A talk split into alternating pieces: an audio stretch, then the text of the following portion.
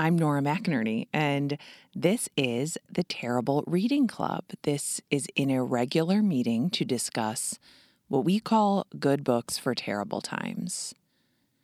I have read so many self help books in my lifetime.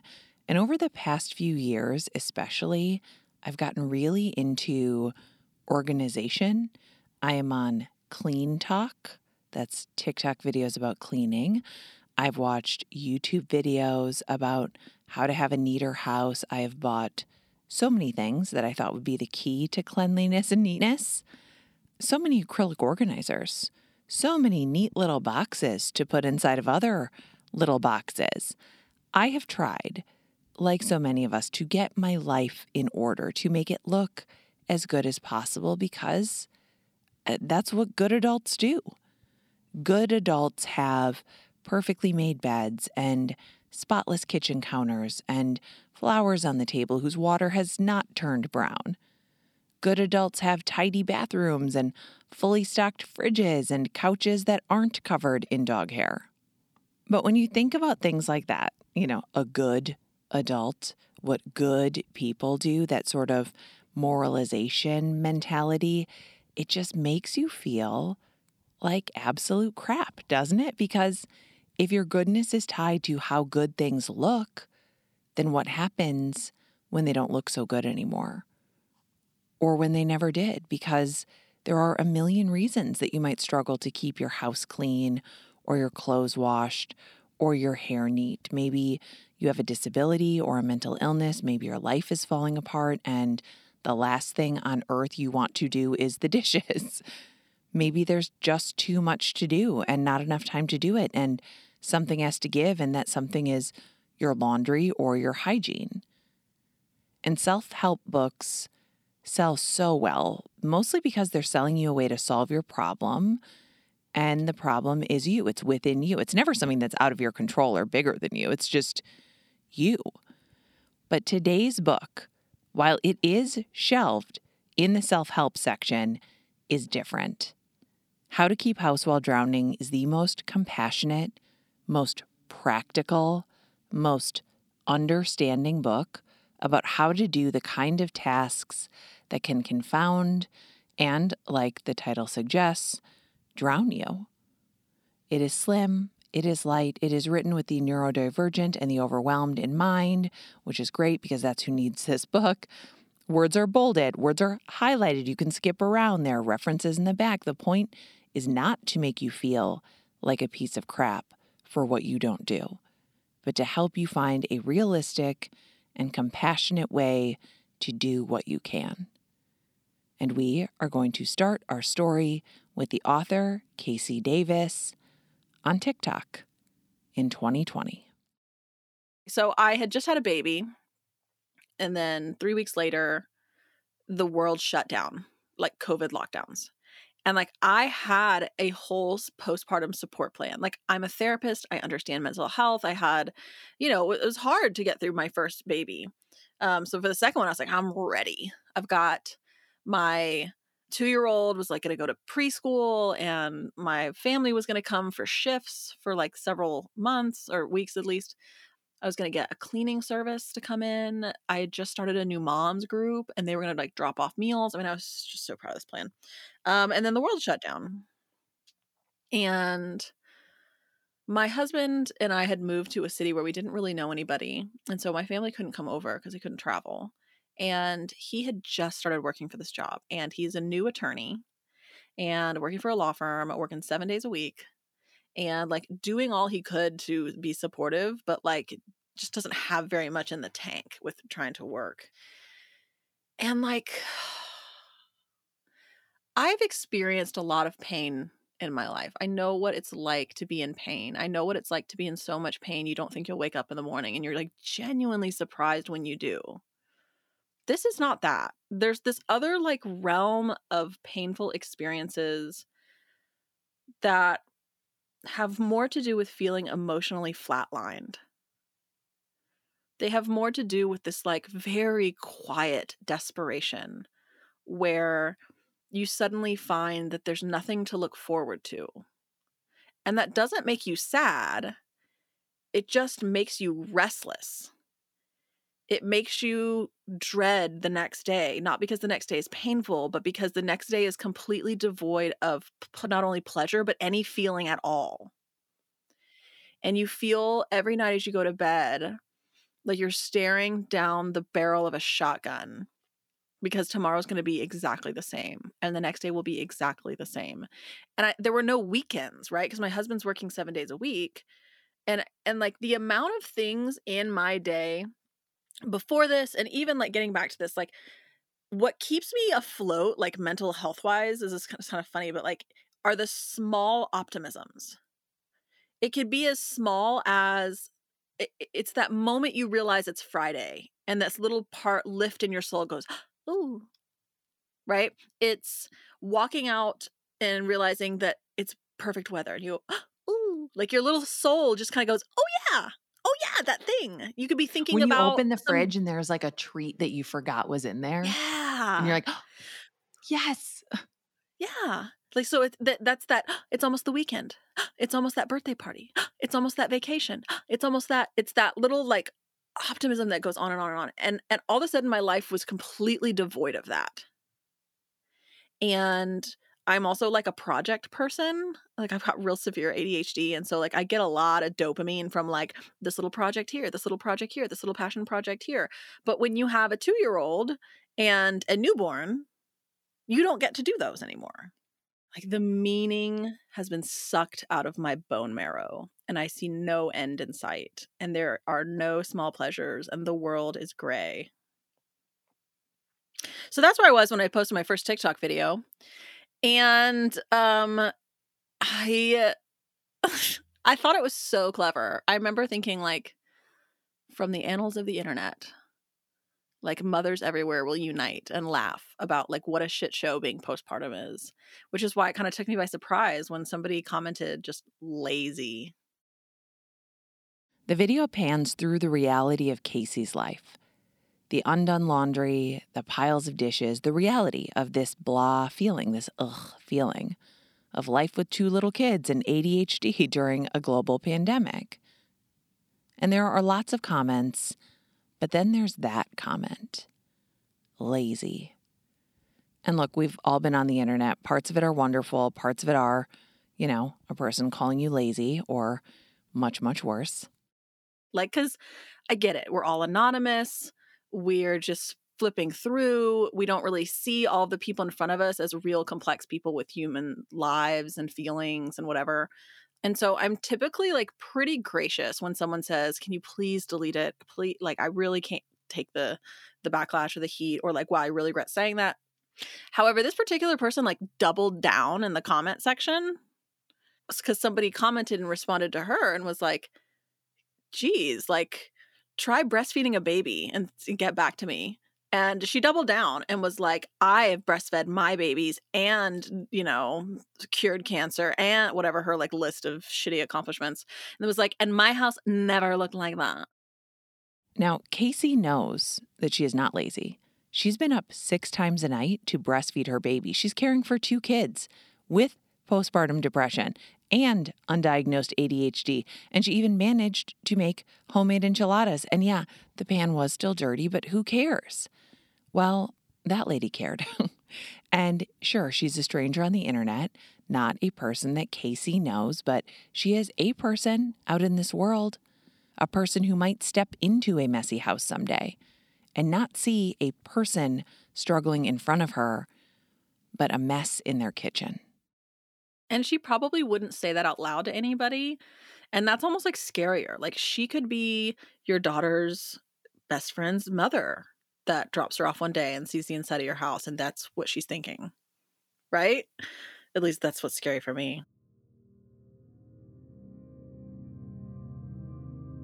Every hero has an inciting incident. Peter Parker was bit by a radioactive spider and became Spider Man. Batman's parents were murdered and left him a lot of money, and he spent it on gadgets and costumes. And that comment, lazy, is the inciting incident for KC to become the self compassion, care task hero of TikTok. And if the things that we are talking about in this episode are simple for you, if you're the kind of person who would see a video like that or a messy kitchen and think, lazy, I'd love for you to keep listening. I really would. If you're a person like both of my mother in laws or my husband for whom these things are so natural, so easy, you don't even need to think about it, keep listening. And if you are a person who is struggling with the shame of not being able to keep up with the tasks of adult life, you know what I'm going to say. Keep listening because the point of this episode is to cut you a break and get you some help. And we'll get into that after the break.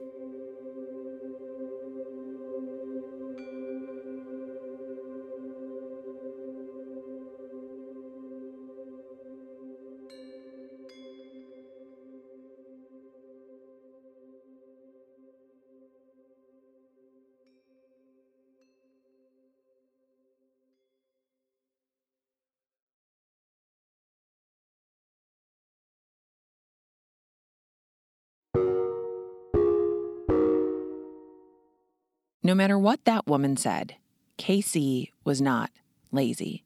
She was tired. She was depressed. She was overwhelmed. She needed help, but she wasn't lazy. And neither are you. Because according to KC, laziness does not exist. What are the things that we as a culture believe are laziness and what are they really? Hmm. Okay. So Laziness is a really important social construct. It is the way that you justify not affording resources to people that you believe to be below you. We justify the fact that we have lots of money and that person is homeless because get a job, right? Lay off the booze, get a job, work hard if the only thing standing between my success and someone else's failure is grit and character, then I never have to help anybody that is the have not. I can always justify hanging onto what I have, supporting systems that would support that. And and that's really the purpose of laziness, right? It allows me to look at a mother whose house is a mess and instead of thinking, wow, you must need more support to think, ugh, how could she allow that to happen? It allows us to look at somebody that has an addiction and say, well, if you were a better, moral character, that wouldn't have happened to you. And so I don't care if you have health care or safe injection sites or Narcan it allows us to look at fat people and say, I don't care if you're comfortable in the seats or if you have access to medical care. Um, the only difference between me and you is that you are gluttonous and lazy and you ate too much and you decided to be this way. It allows us to look at people who are disabled and say, I don't care that you don't have access to these spaces. You know, you shouldn't have allowed yourself to be disabled. I mean, that's what it's for. It's for maintaining a caste system of wealth hoarding while other people don't have access to basic resources. I also think that's one of the appeals of self-help as a genre is focusing it inward, taking your attention inward to self-mastery, to just, you know, the, if the issue is you, well then you really don't have to worry about everyone else cuz they can worry about themselves.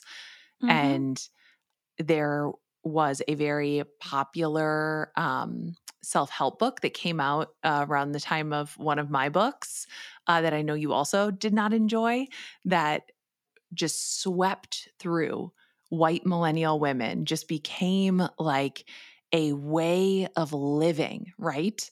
And that message was essentially like, if you can't do this, you're lazy, and that's your fault. Mm-hmm. And I cannot tell you, as a therapist, and I have lots of therapist friends, the amount of women that ended up in therapy after that book going, I feel like such a failure and I don't know why. It, there's this initial motivation high. Yes, I can do it. They're psyching me up. They're my cheerleader. They can do it. They're psyching me up. And then they can't. And then the only conclusion that they draw is I must have not tried hard enough. It must be me. And I think that a lot of what's out there with self-help stuff is a lot of people who are trying to reverse engineer why they're better.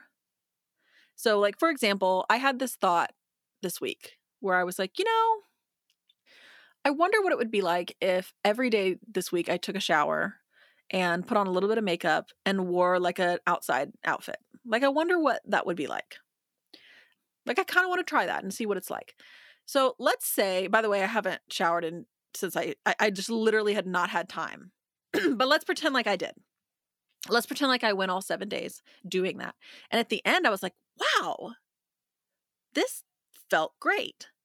And I had this sort of list of the ways in which my life felt great because of it. What most people do is they turn around and they go, here's the key. If you want to feel great, you need to get up every day, take a shower every day, put on a little bit of makeup, really be presentable. Then they will absolutely pull out of their butt some sort of complementary philosophy on why it works. Because when you believe in yourself like you would believe in a friend, because when you treat yourself as though you are someone who deserves to have a, because when you, I mean, they just make it up. Um, and then they go, boo, there it is. There's the panacea. Everyone needs to do that. If you would just do that, you would feel all these things I feel. Here's what that misses. So let's take me, for example. The very fact, and I know this because I'm a person who has had struggles with motivation and with energy and with postpartum depression and with ADHD. The very fact that I woke up on Monday morning and went, I would like to try taking a shower every day this week and seeing how that makes me feel that desire, that feeling of motivation to do that, that is a result, not a cause. That's a result. That's feeling better. I didn't feel better because I took a shower every day. The fact that I woke up and thought, I'm going to shower every day this week and see what happens is evidence that I have begun to feel better. You can't prescribe your results to someone else like they are causes. Like people who have followed me from the beginning know that like I didn't come to the internet with some like polished philosophy on home care and self-care and all this kind of stuff. Like I came as who I was and it's that thing where, you know, you you can't give yourself the advice you need, but all of a sudden you see it in someone else and you're like, oh, let me give you some insight to that. Let me give you some therapy on that. Let me give you some feedback on that. And so I started really engaging with people online who were saying, I feel so shameful about my house. And I'd go, why? What's there to be ashamed about? Shame, shame is the product of a moral decision. This isn't a moral decision. Being a messy house isn't moral, right? And um, someone saying, you know, can you show me how to do the dishes? And we go, yeah, okay, we're going to do the dishes. And it's fine. Take a deep breath. Okay. Doing your dishes is a functional task, not a moral task. So who cares if you have maggots? We're going to figure it out, right? You are a person that deserves clean dishes. That's why we're doing this. Not because you have to get things clean so that you stop feeling so ashamed at what a piece of junk you are. Like that, no, that's off the table. You're just a person that deserves to function. And we can think outside the box because if sort of the everyday help around cleaning and laundry and and sort of pop psychology stuff and pop motivation stuff like if that's not helping you it's not because you're not trying hard enough. It's probably just because nobody's ever given you the kind of advice that actually fits your brain and your lifestyle and your strengths and weaknesses or whatever. So all of this stuff was really organic and i was like walking with my audience and i you know i'd wake up one morning and be like oh, I should do a family closet. Why am I walking to three different closets to dress three different people? And then like that was the day's TikTok. Was like, look, I made a family closet. And then someone would say, "Oh, I want to do this, but it just feels like it's not right." And then I'd be like, "Not right. Let's talk about that." And so I'm literally unpacking all of this and like bringing my own accommodations into my house and giving other people advice about it. And and we it was really just like a journey we went on together. I lived gosh, at least 7 years of my life moralizing every single thing in my life.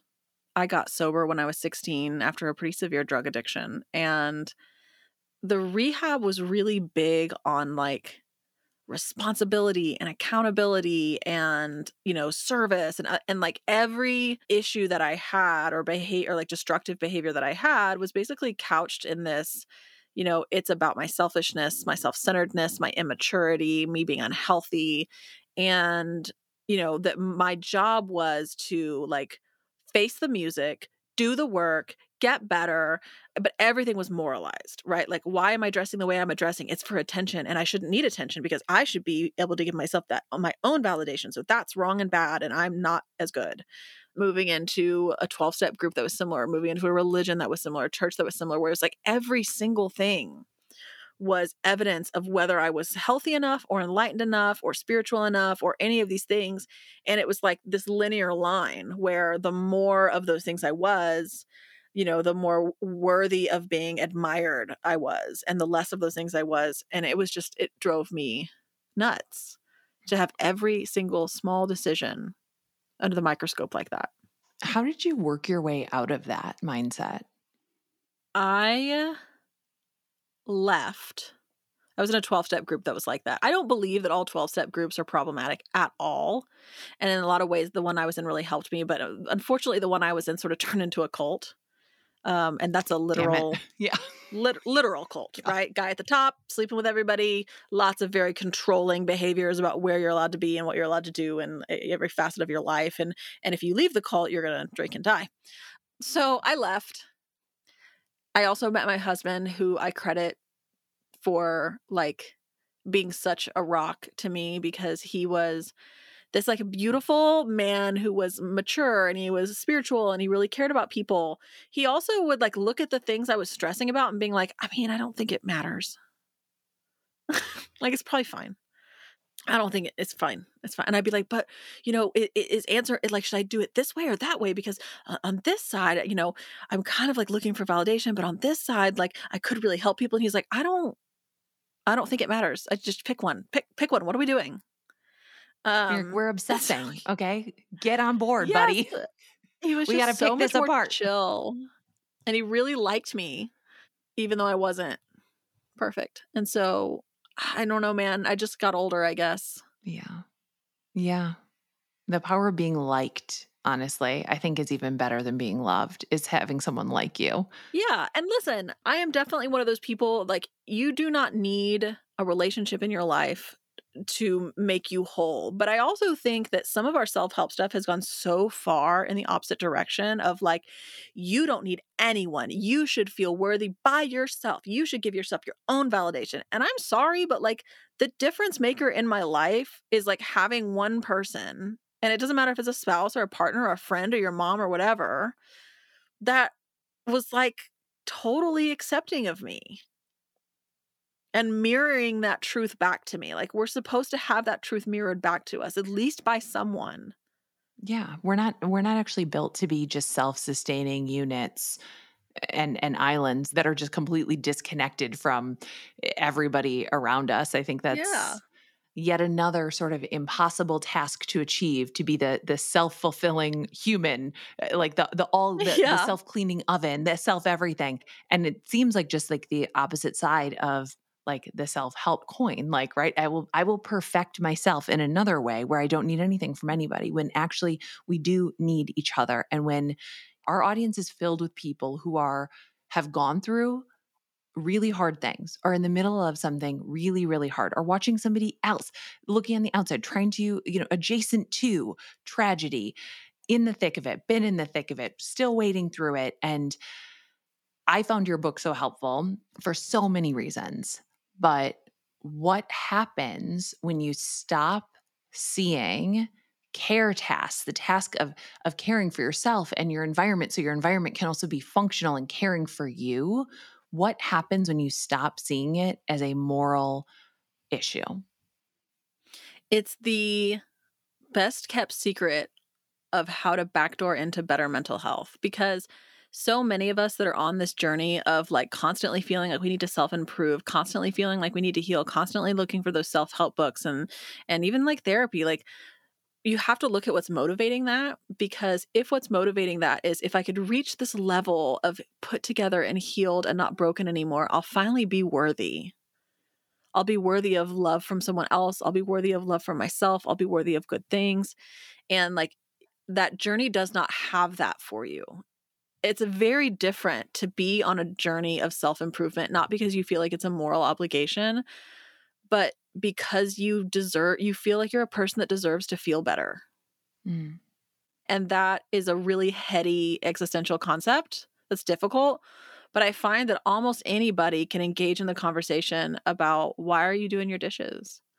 Are you doing them because you think you have to? Are you doing them because you think you're a bad mom if you don't? Are you doing them because you feel so much shame when you look at them and they're not done? And I don't really want to do my dishes. I don't actually care if there's dishes in the thing, but I feel like I'm supposed to care if there's dishes in the thing. And just get down to the part that goes, you know, at the end of the day, you're a person that deserves to have a clean plate to eat off of. And I don't care how many dishes are in your sink. I care if you have a clean plate. I care if you believe that you are a person that deserves a clean plate to live off of. I, I don't care if you wake up in the morning and pull the sippy cup full of curdled milk out of the couch and have to wash it. I care that on some level you believe that you are a person that deserves to function, that you are a person that deserves to come downstairs in the morning and have a kitchen that functions for you and to have a slightly less stressful morning routine. And once you believe you deserve that, I want to validate that your barriers are legitimate and we can mm-hmm. think about ways to help you get to that place that have nothing to do with you not being good enough that just have to do with you needing some accommodations. And i think that if you can master those skills at the level of your dishes and your laundry and your dust bunnies you can begin to transfer that skill into all of the areas of your life.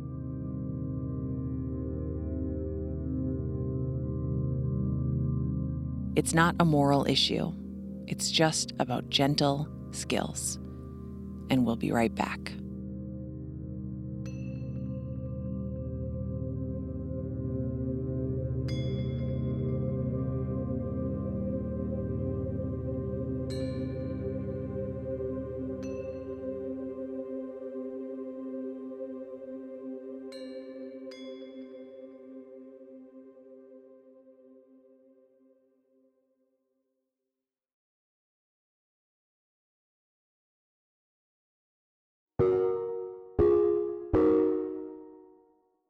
During this interview, I was sitting in a very messy room.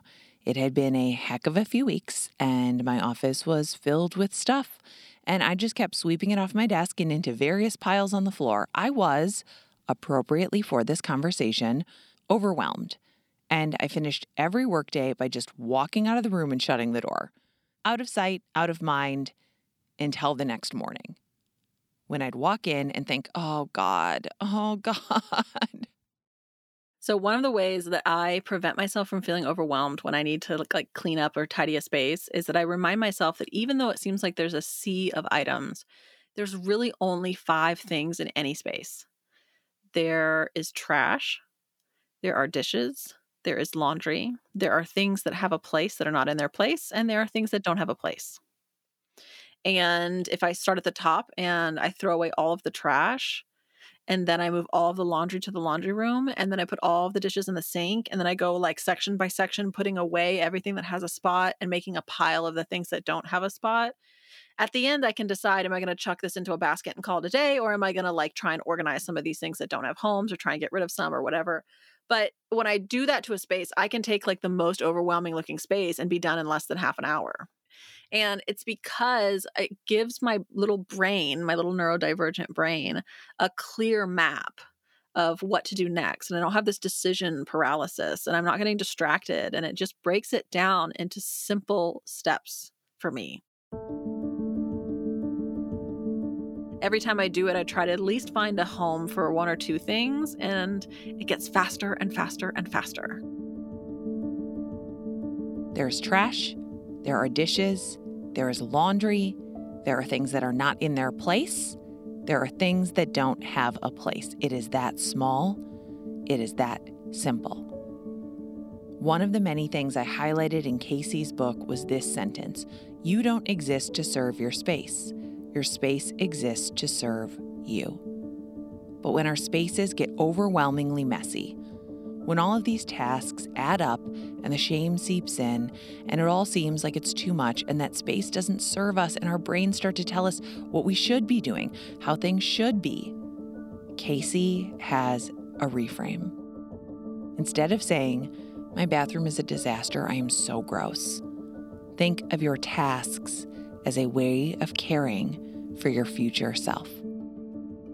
Something like, Wow, future me will really appreciate having a clean sink when she washes her face tonight.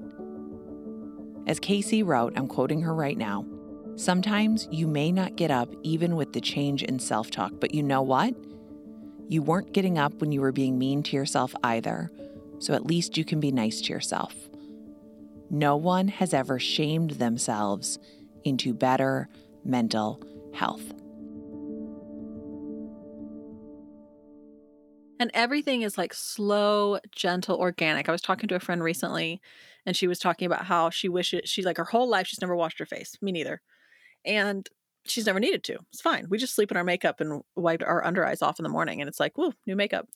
But she was getting to the age where she's like premenopausal. She's like, you know, but now I have dry skin. So now I like there's a functional need for like some moisturizer. She's like, so I bought all these serums, and she's like, I'm just so defeated because like I just know I'm not gonna do it. Like I know that I'm just not gonna be the person that like takes her makeup off and then washes her face and then like does all the whatever whatever. So my response to her was like, well, that's because it's too much.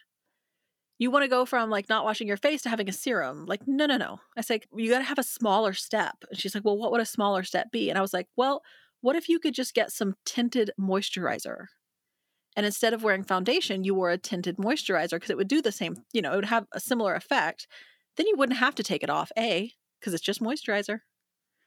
Right. Number two, it's moisturizing your skin. If you want to wipe it off at night, maybe you get one thing of baby wipes, but it's that stuff, right? Like this idea that I have this huge motivation to change every single thing. I bought a standing desk and a treadmill, and I was like, oh, I'll just start at two minutes a day. I d- I didn't. I can't. I literally can't. It, it occurred to me that I have to start with standing. I have to stand for two minutes at my desk and begin like have a whole journey with just standing for period. I have literally sat down for the last two years. Like I have to have a whole journey of like learning how to st- like have the stability and the course of breaks to stand for long periods of time before I can start walking. Starting small isn't as exciting as making big, huge, sweeping changes and resolutions and declarations but it's kinder and it's more realistic. So if it still feels too big, make it smaller. And when you think you have the smallest step, try to make it smaller. Try to make it smaller. Try to make it more compassionate. Try to slip off that cloak of shame and see a mess as a mess and not a moral failing. And this is really hard when there's just so many other people who seem like they have it all together. I became a mother at the beginning of Instagram and at the height of Pinterest. At the Ooh. just the chumping at the bed, everything's a, all weddings look the same. So at the sort of beginning of the idea that all of your life is a performance and when you are comparing your performance against a person who has a DSLR or who has editing software, who has the time, the space, the money, many sort of intersecting privileges to perform their life really well and a vested interest in making sure they perform it well to sell you something that will hopefully help you perform this well. Like that's very, very insidious it's so insidious and it looks so good. It looks yeah. so good and it's made to look so easy and it's not. So I always refer to that as comparing my behind the scenes footage with somebody else's highlight reel. And I'm looking at the way they seem like they feel and I'm comparing that to the way that I actually feel as if those are like in any way comparable. I think it leads to this feeling like even when you do get it right for the photo or for the moment, it feels like you're cosplaying. At least it does to me. Like it's the same kind of it is pleasurable, but like it's the same kind of pleasure I get from dressing and going to Ren Fair. It's like it's fun to feel as though the whole picture's complete. And I just, so I always refer to like cosplaying as someone who has their life together. Yeah. And it's one thing when it's a wedding, right? It's one thing when it's like everybody knows like that is the highlight reel. Like that that's a highlight and we got professional photos taken. But when it's you know, somebody's kitchen, when it's a tour of somebody's pantry which is the size of your kitchen. Um when it's the mom in the perfect nursery with the beiges, with the baby asleep on her shoulder and her hair and makeup's done, but not too done. And her clothes look really nice and she's very thin. And it has some caption about like savoring the moment. And it, it's just this whole package of peace and I'm looking down at like the oversized shirt that I have on and the vomit stains and you know this the mess and and I'm like oh god I'm not savoring it and I'm then I'm thinking like I could savor it if it looked like that Yeah. maybe I could savor it if there wasn't mail on this counter. Okay. I love, by the way, I love a house that looks and feels like somebody lives there. When it's somebody's wedding, it's one thing. When it's somebody's life, it's another. And if I spend enough time on the internet and doesn't take much time, it makes me hate my life because it makes me hate my house and it makes me hate my perfectly wonderful home, which I call a regular ass house. I I made a couple videos that were like, welcome to my regular ass house. Okay. The kitchen cabinet, you cannot open it and the fridge at the same time. Please do not attempt to do that. like, when you watch Modern Family you're not thinking about the home that they're in but you're kind of like unconsciously registering like what that house looks like and you're not consciously registering like that's a movie set no one lives there. Like you're not not under obligation for like that to be what your house looks like and in reality like i feel like when you look at magazine covers and movie sets like we should be looking at those things like we look at the weird outfits at new york fashion week like great that's a beautiful piece of art but i also know that like most women don't look like that and nobody's going to actually wear something that looks that weird and like this is a con it's concept art that will eventually trickle down into like some cute jumpsuit at target and i think that we don't necessarily haven't trained ourselves to do the same thing with like spaces and homes which is like gosh martha stewart what a beautiful like spread but that's concept art Most of us do not live in Pinterest homes or Instagram homes or on movie sets or magazine shoots. We live in regular homes, homes where people take their shoes off in the middle of the entryway, where sometimes a few cups and water bottles pile up next to the bed, where the laundry really never gets down to zero, where we meant to mop the floor, but did we? I don't know, but I do know that I at least wiped up that spill with a damp cloth. Most of us are doing our best in a world that feels like it's spinning out of control. And it is enough for us to do what we can and forget the rest.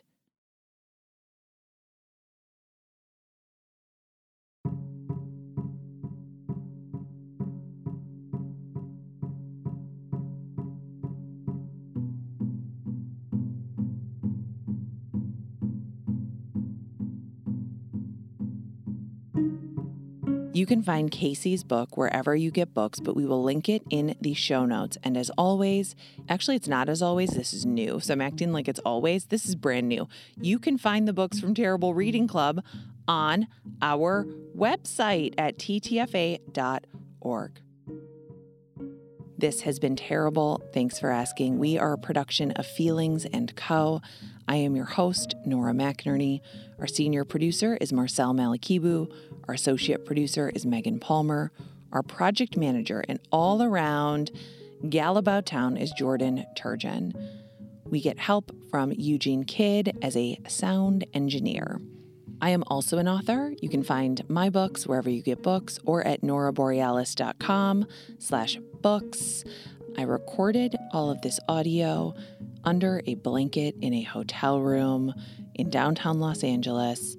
We are doing our best, and at least in this hotel room, the bed is made and everything is neat and tidy for a little while. Thanks for being here, guys. I really, really appreciate it. If you want a different way to support our show, you can always join TTFA Premium for ad free episodes, bonus content, etc. And that is at also ttfa.org. I really, really did love KC's book, and I hope that it is helpful to you if you get your hands on it. Okay, bye.